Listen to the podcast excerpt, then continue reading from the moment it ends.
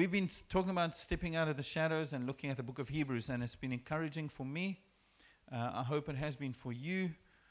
Um, the context of the book of Hebrews is really it's Jewish believers, people that were in the shadow of the Old Testament for many, many years. Believing in Jesus, seeing Jesus, making him Lord of their life. There is a difference. You know that. Knowing about someone and knowing someone is different. If I asked you, how many of you know Donald Trump? Put your hands up. If I ask Donald Trump how many of you he knows, yeah, there's a difference between knowing about someone and knowing someone. and so uh, I knew about him for a long, long time. I went to meetings like this, I went to church, I did things, rituals, every Sunday. Didn't know him. I think at that point, if you asked him, of course he knows me, but we didn't have a relationship. And then there's a time when I give my heart to Jesus and that changes. He steps in, he changes me. And so these guys had done that. But what had happened was a lot of persecution broke out against them. They lost their property because they believe in him. They suffered because they believed in him. People uh, ostracized them because they believed in him.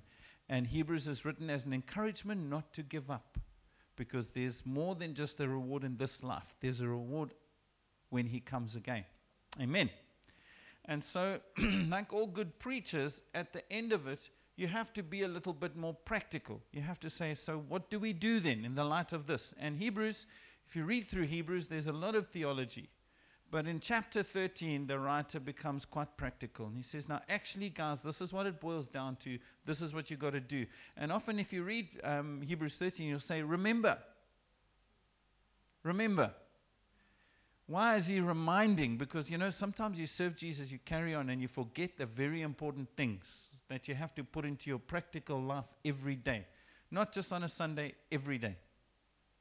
Okay? And so we'll just work through chapter 13 as I close this out. Next week, we're not preaching coming out of the shadows because it's the 10th is after the 9th. And you know what's happening on the 9th. And so on the 10th, we have to preach after the 9th. So we're not going to preach. It's an in house thing. You're just all going to pretend as if next week is like, ah, we didn't just have a long series of six weeks. We, we're with you. Okay. Did you get that? Did I confuse you? Apologies. Hebrews chapter 13, verse 1. So I'm going to do a bit of expository pe- preaching. I'm just going to work through chapter 13, verse by verse, and it's good enough for us to apply just like that. We don't have to improve. Hebrews chapter 13, verse 1. Are you ready? Keep on. So, after all of the stuff we preached about, you know, rest and work, grace, leaning into Him, faith, all of that theological stuff, the writer gets to chapter 13 and he says this. I mean, these are the important things, he says. Keep on loving each other as brothers and sisters. Don't forget to show hospitality to strangers, for in doing so, people have shown hospitality to angels without knowing it. Continue to remember those in prison as if you were together with them in prison, and those who are mistreated as if you yourselves were suffering. So he breaks this down. And the first part, he says, practically, you have to work out if Jesus is Lord of your life, is number one, love worked out in community. And he mentions three things there. Number one, he says, keep on loving each other. Now, the emphasis is on keep on, because I think we can all do it once. Isn't it? I've loved you. Okay, tick. and it's funny, you know, because I'm thinking of the context of this. Because this, and you can interpret this however you want to do that theologically. I don't think this is necessary saying start a prison ministry, like go and find any person in prison and just go and visit them. That's not what he's talking about. He's also not saying go find a stranger and bring him into your house, because I didn't tell you to do that if you're doing that in this context, he's saying is we are a community of believers. We are Jewish believers. We've all made a commitment to Christ. So what's common to us is that Jesus is Lord. So whether I meet you, meet you from you're from France or you're from Somalia or you're from Switzerland or wherever, if Jesus is king, we're actually part of the same family. And he's talking about that. And he's saying, if anyone is a believer, we should love them like brothers and sisters. Surely he's not talking about unsaved people because they're not our brothers and sisters yet.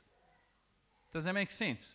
And so he's especially talking about those who are believers in Jesus. And what he's saying is keep on loving them. And this requires some effort, as you know. What does it mean practically to, to, to do that? The word there is brotherly kindness. It means to keep reaching out to people. It means do what you say you're going to do. It's, that's being kind. Keep having compassion on people. Keep standing with people. Remember how you speak to people. Manners is kindness, it's brotherly kindness. Being patient, not easily angered. And you, you know the definition in 1 Corinthians 13, verse 4. Love is patient, love is kind. And I know I'm describing us here, right? Love does not envy, it doesn't boast, it's not proud, it's not rude, it's not self seeking, it's not easily angered, it keeps no record of wrongs, it doesn't delight in evil, but rejoices in the truth. It always protects, it always trusts, it always hopes, it always perseveres. Yo, you can only do this because of this incredible new covenant that Jesus has made, where He said, I will take out your heart of stone and I'll put a heart of flesh into you. If it wasn't for Jesus, impossible. Amen? Or you think so? It's possible. You're just like this with everyone. That's wonderful, man. It's amazing that the one thing the, re- the writer of Hebrews reminds us is make sure you love people like a brother and a sister with all the theology and all of what it means. It means there's a practical outworking to this. And isn't it amazing? You, your Christianity is detached from reality if you talk about Jesus, but you can't love people. Amen. And then he says, show hospitality to strangers. And again, I'm not just saying, he's saying pick someone and. No, what he's saying is, when last have you had someone who's a believer in your home for the first time for a meal? That's a stranger.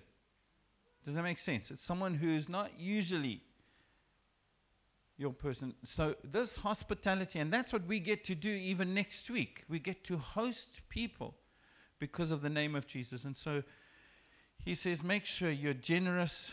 Um, I love the way the message puts it be ready with a bed or a meal if needed. That's hospitality. And remember those in prison. What does he mean? He means don't forget people who are battling, especially Christians. You know that Christians face the same things the world has to face. You know that. Just because you're a believer in Jesus doesn't mean we somehow just don't go through what the world goes through. But what we should never do is forget them. Remember that guy that was praying one day and he was, Oh, thank you, God, that I'm not in the trouble he's in. Thank you, Lord, that I'm blessed. Now, how about when last have you remembered a born again believer, someone who's following Jesus, who's maybe it's not really going their way? They've fallen out of the bus a little bit. Life has become hard for them. Remember them. Amen? Awesome, man. This is a very exciting message this morning. Pumped. Especially when I said prison. Excellent. Oh. All right. Remember, your, your Christianity has to have a practical working out, and the way it is is through love. That's number one. Love worked out in community. I'm asking you, are you still doing it? I'm asking if you're a follower of Jesus, this is important, not an add on. That's number one. Remember, this is how people know we're his disciples by the love we show to each other. It's practical. Amen. Second thing he says is Love has to be worked out in marriage. In verse 4 of Hebrews 13, he says, Marriage should be honored by all, and the marriage bed kept pure, for God will judge the adulterer and the sexually immoral. It's amazing the things he reminds us of.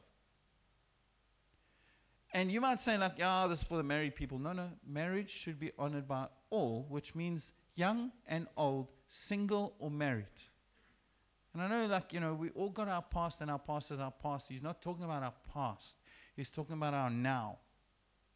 And you know why he says marriage is important? The idea of marriage is actually God's marriage. And I know the world thinks they, they have the claim on it. Guess what?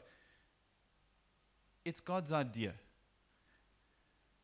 And you know when you buy something, you don't read the manual?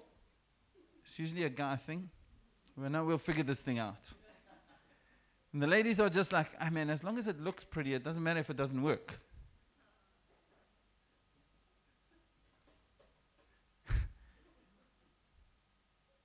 Marriage belongs to God, God's idea between a man and a woman. And I don't know, you know, the world has their ideas, but we, this is we, this is us. We have to hold on to it. You know why? Because marriage is actually a reflection of Jesus and the church. And Ephesians, if you read it, it says, Wives, submit to your husbands. Husbands, love your wives as Christ loved the church. And then he says there in verse 31 For this reason, a man will leave his father and mother, cleave to his wife, and the two become one. Three stages leaving, cleaving, becoming one. And then he says this this is a profound mystery. I'm actually talking about Jesus and the church. What's he saying? In this new covenant, I'm in my sin, in my old ways, Christ steps in. I have to leave my old. I have to hold on to Him, and we become something new. It's the same as marriage. And if you don't believe in that idea, you'll never understand the church. And so marriage should be honored by all. Is that okay? Let's do that. Let's keep working on our marriages. How many know it's super easy?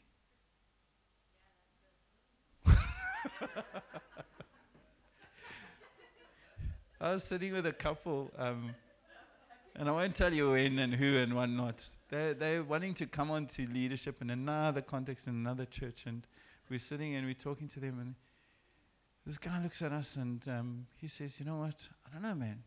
Sometimes we get this right, sometimes we don't. But do you guys have it? Do you guys have like, you know? He's talking about marriage. Very nice people." And I said to him, you know, marriage is there to make sure that we stay Christ centered. Because if you're just self centered, you know, you, you, you're never going to grow. And so that's why church is so important. Let me tell you, it's good for you. It's good for you. Because you have to change your program. You remember when you're a bachelor, those that are married? Hey, you wore what you wanted to wear. You spend your money when you. Nick's still saying, yeah, sounds familiar. You spend your money on what you want to spend. You do, come home when you want to. You, when, you use the dishes till they're finished and then you wash one because you need to use one. You know what I mean? But when there's two people, it's not just about you. Everything changes.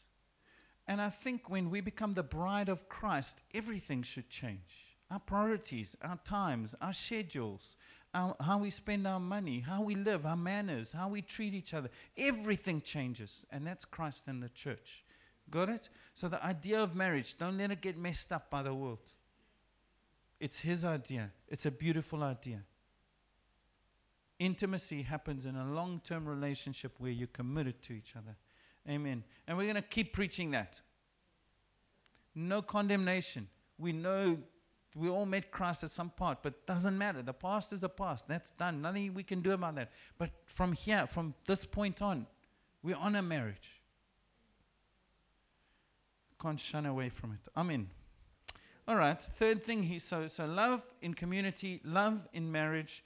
Three, love in generosity or worked on generosity. He's just being practical. He says in verse 5 here, keep your lives free from the love of money. Interesting, after 12 chapters of theology, the things he picks out, isn't it? Keep your life free from the love of money and be content with what you have because God has said, Never will I leave you, never will I, never will I forsake you. So we say with confidence, The Lord is my helper, I will not be afraid. What can mere mortals do to me? Interesting little verse that he puts in there. What you, you know, money is not evil. You know that. It's the love of money that's evil. And you can have little money or lots of money. It doesn't matter. You can love money when you have little, and you can love money when you have lots. And the, how many know the best way to, to stay free from the love of money is love Jesus above everything. That's the answer to loving anything more than anything. Yo, it's not sounding very good this morning, but you get what I'm saying. I'm just saying if you don't want money to be your first love, make Jesus your first love. Just make him your first love. Second thing is give. That's his way of keeping me free from loving it. Just give regularly. You know? Give of your time, give of yourself, give of your money, give it away. Don't hang on to it. You know your heart and your hand is connected. Don't say my heart is like this, but your hand is like that. So your heart and your hand's connected. It's not a financial principle, it's a heart issue. And you know, uh, uh, uh, it says here in, in this verse the issue is who you believe is your source. Because if money is your savior, if all you think, if I just have more of it, or if I just have this, or if you, even if you think if you've got plenty of it and you think like, ah, that's my, my backstop.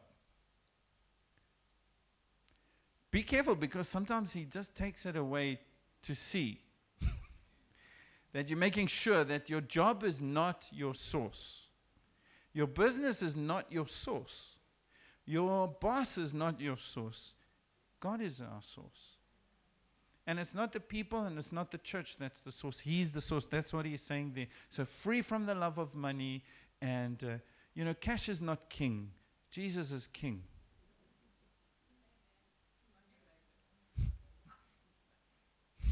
I had a guy preach this once.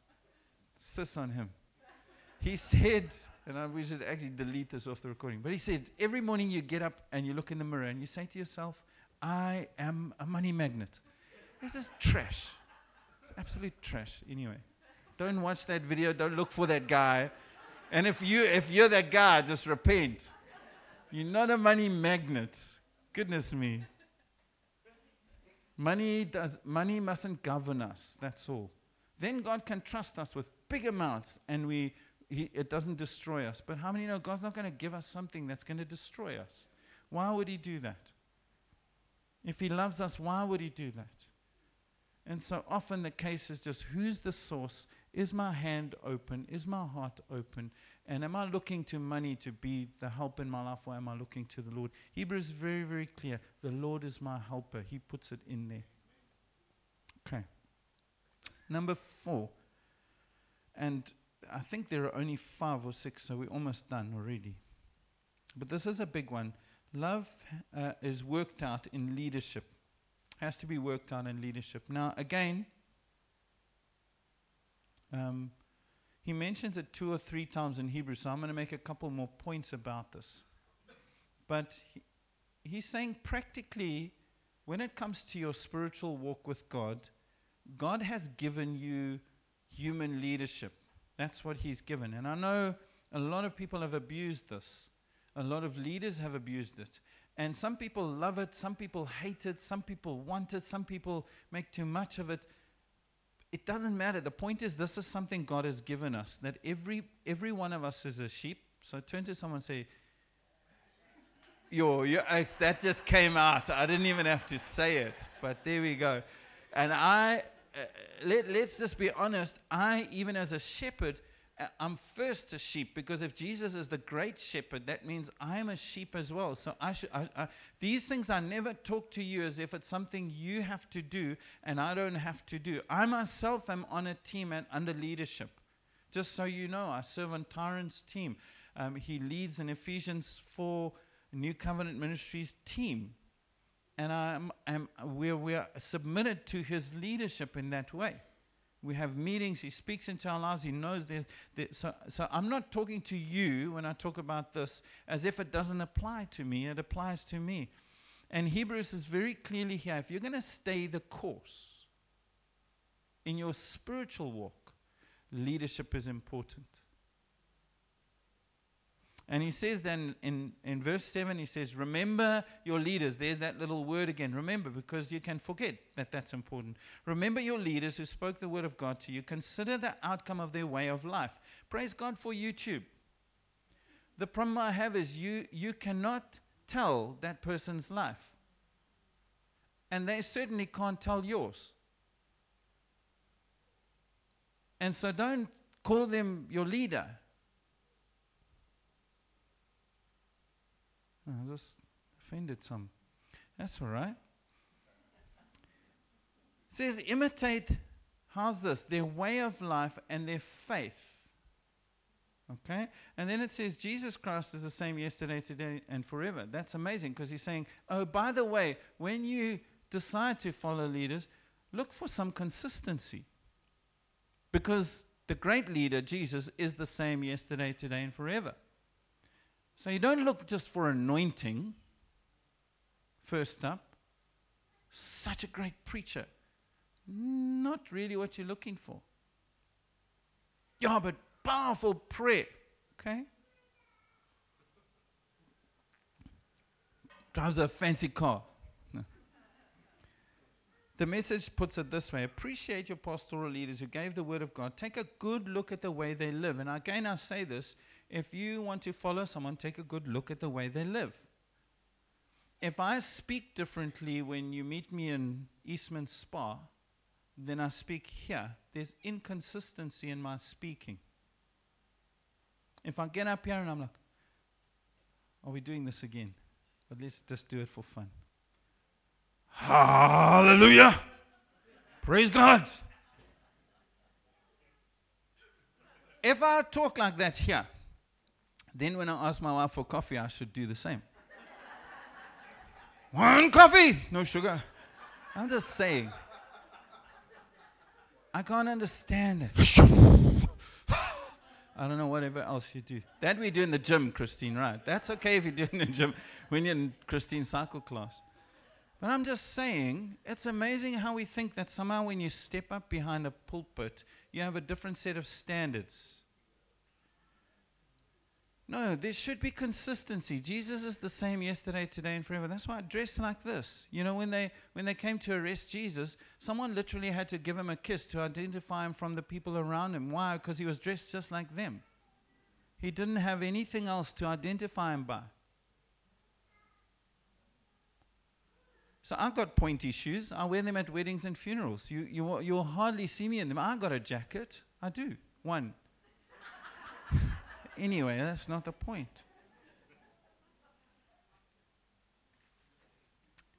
Leaders should be consistent in their behavior. And this is a tip for husbands, fathers, parents, any form of leadership spiritually.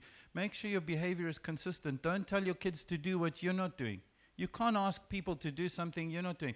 Guys, you should pray. I hope you're praying.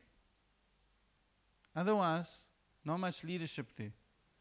Your speech. Paul says it shouldn't be yes, yes, no, no. It's yes and no at the same time. What's that? That's the way the world operates. in Afrikaans, you can say it, eh?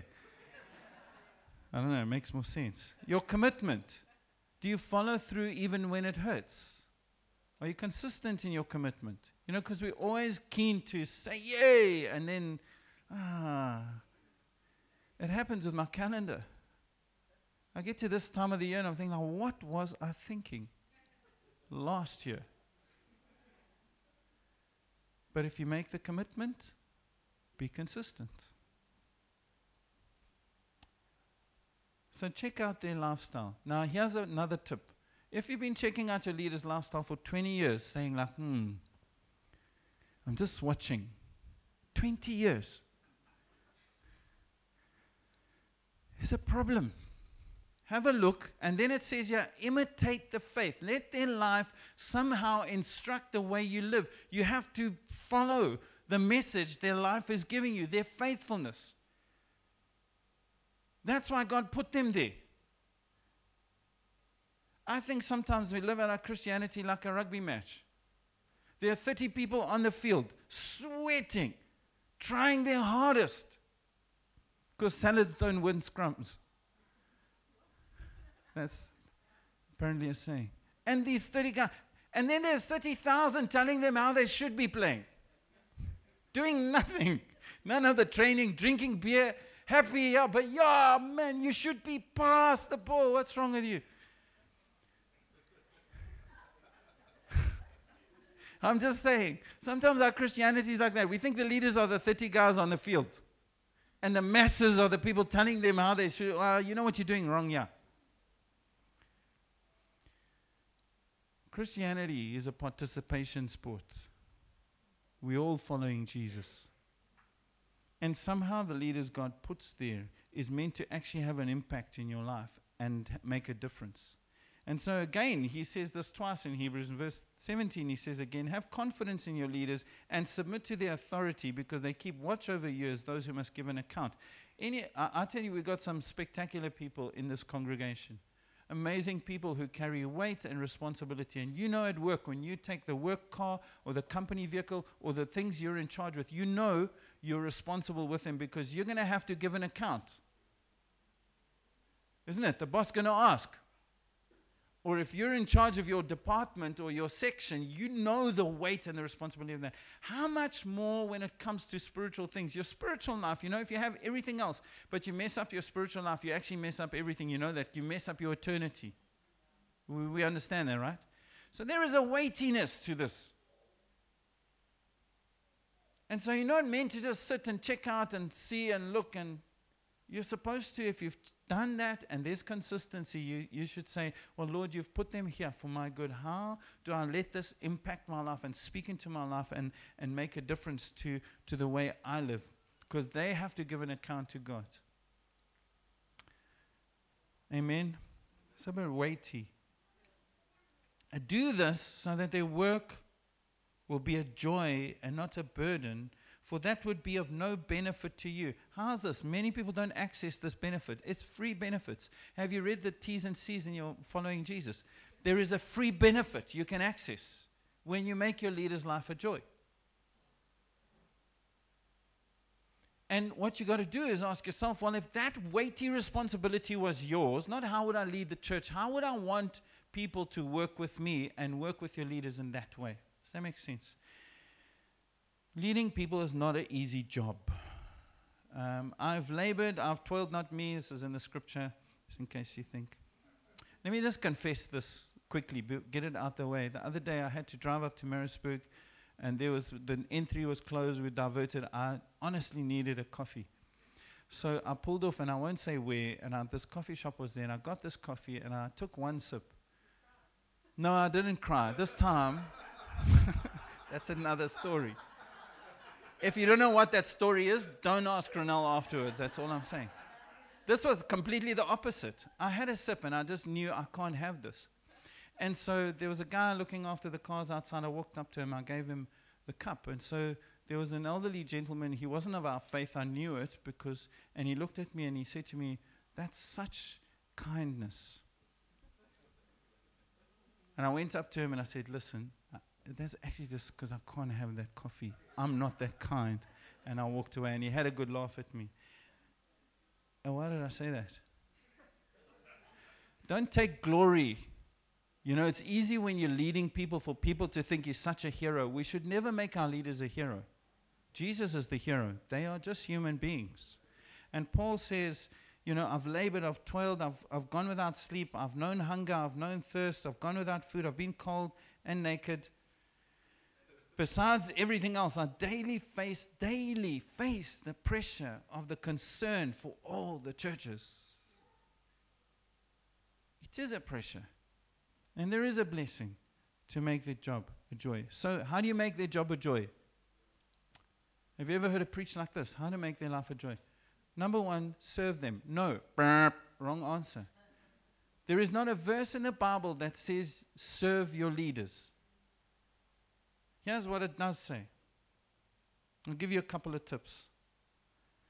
And like I say, I'm not preaching to you so you can be a blessing to me. I'm, I myself am someone under leadership. I'm trying to live this out for myself as well. Is that okay? And so, number one, stand firm in the Lord. The biggest favor you can do your leaders ever is stand firm in the Lord. 1 Thessalonians 3, verse 8 For now we really live since you are standing firm in the Lord. The biggest favor you can do your leader ever is make sure your personal relationship with Jesus is good. Isn't it amazing? Paul says, Now I really live because you're standing firm. It blesses spiritual leaders' hearts when we know that you are in a good relationship with Jesus and standing firm in Jesus. And again, I'm just saying, like, leadership is so messed up at the moment. I know. With YouTube and everything, you see so much. There's a word I can't use in church. It's the same as trash. And I didn't say it. Honestly. This thing's so messed up. No, if our responsibility is to give an account of your spiritual walk, then the best thing you can do is stand firm in Jesus. Pray every day, read the word, press into Jesus. That's a blessing for us. Got nothing to do with you serving us. So if someone tells you that, you can tell them, go fly. Even me, if I tell you, oh, just come bless me, come cut my grass. Trash, man. Alex is going to cut it already.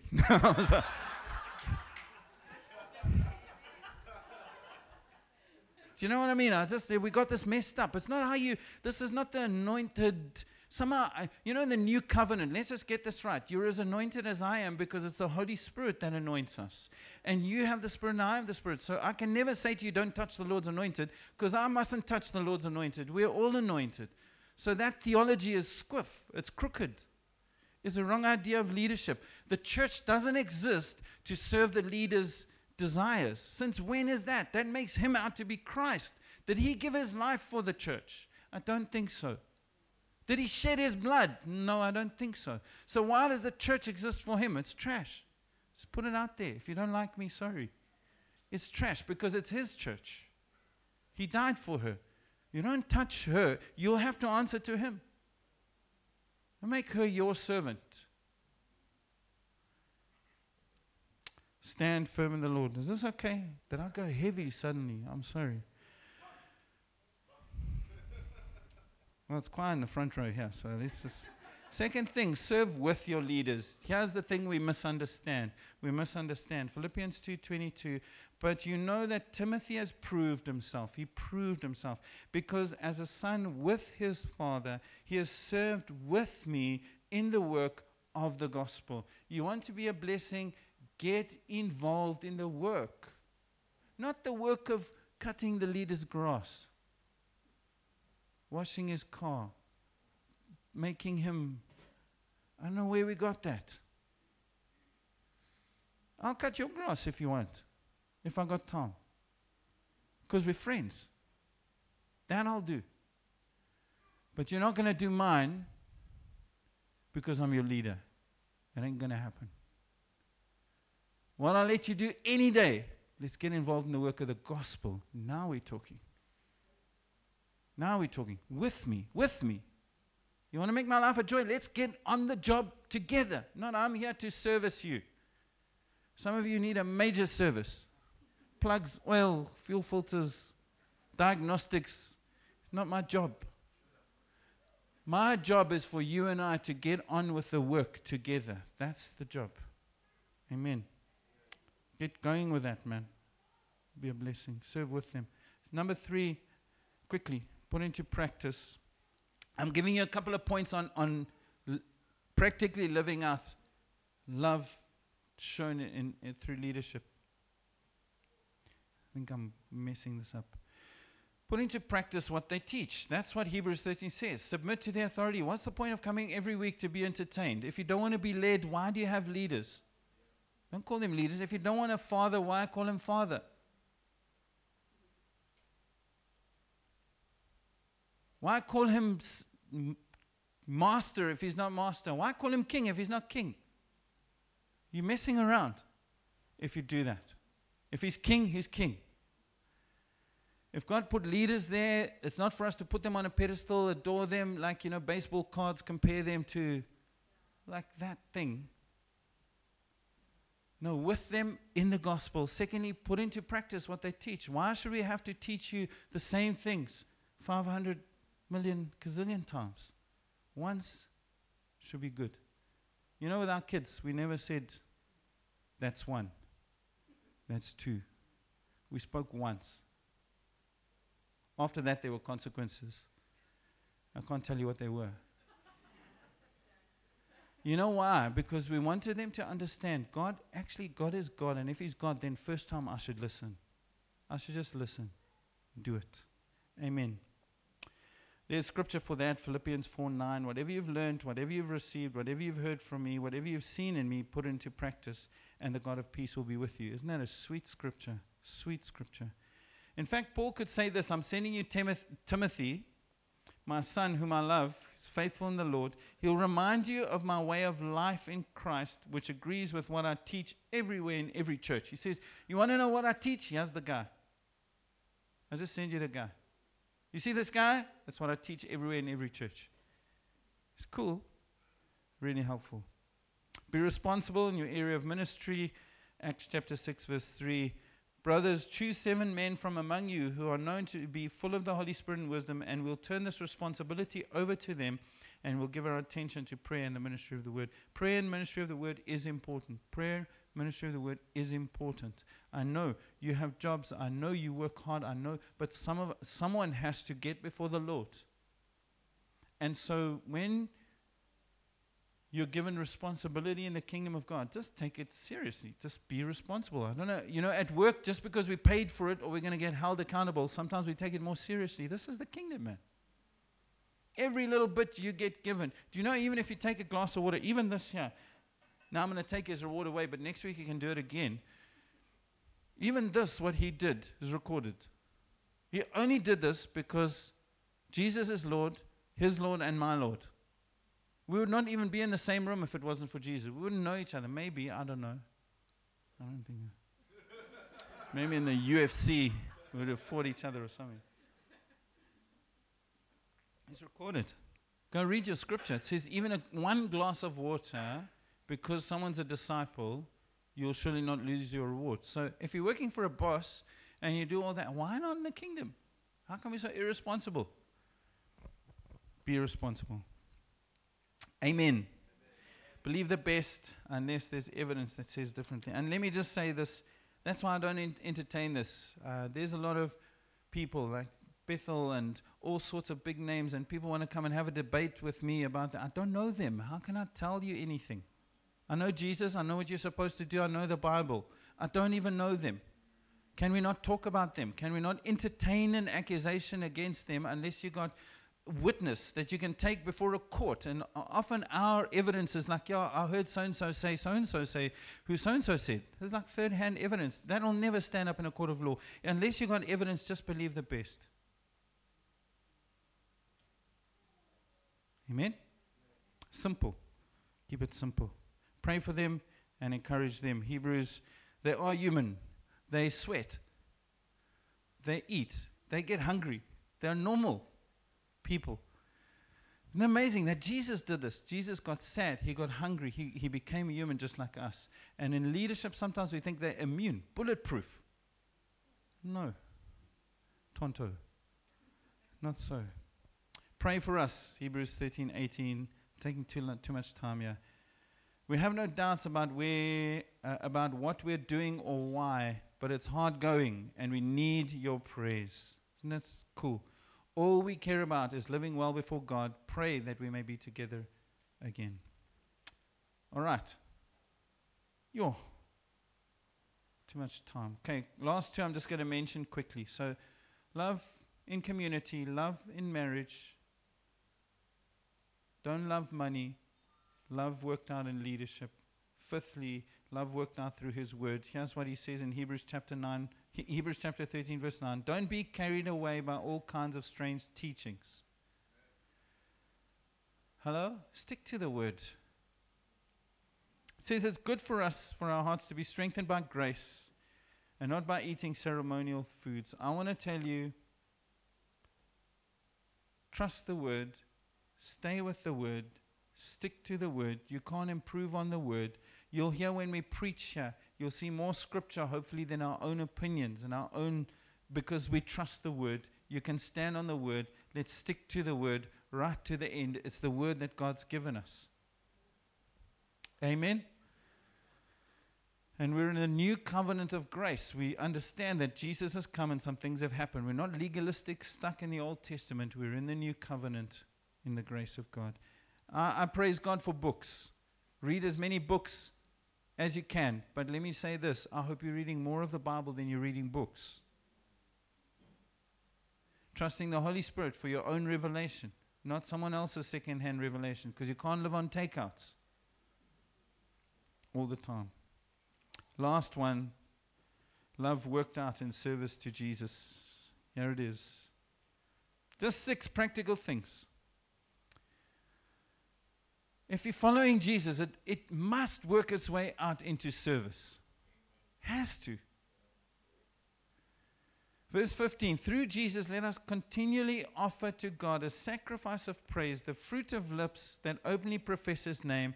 And do not forget, see, there it is again, to do good and to share with others. With such sacrifices, God is well pleased. After 12 chapters of theology, what's He saying? He's saying, make sure you're always praising God and you're doing good and you're sharing with others. Has to. The message puts it this way make sure you don't take things for granted and go slack in working for the common good. Don't grow slack. Share what you have with others. Doesn't matter what you have, are you sharing? God takes particular pleasure in acts of worship, different kinds of sacrifices that take place in the kitchen, in the workplace, and on the streets. Pretty cool. Let's stand together and I'll read the last verses over you, and we are done. Our Christianity has a practical aspect to it. It's not just an idea. What Jesus did actually changes our lives. It changes how we speak, how we think, how we live. When we do this, there is a blessing from the Lord.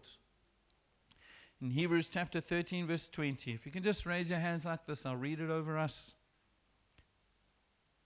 Just receive this. And now, may the God of peace who through the blood of the eternal covenant brought back from the dead our Lord Jesus, that great shepherd of the sheep. May he equip you with everything good for doing his will, and may he work in us what's pleasing to him through Jesus Christ, to whom be the glory forever and ever. Amen. God bless you. Drink coffee, put your names down. Let's hang together. We're preparing for next week. Next week you're bringing people from 5:30 downstairs. We're going to tell the Christmas story.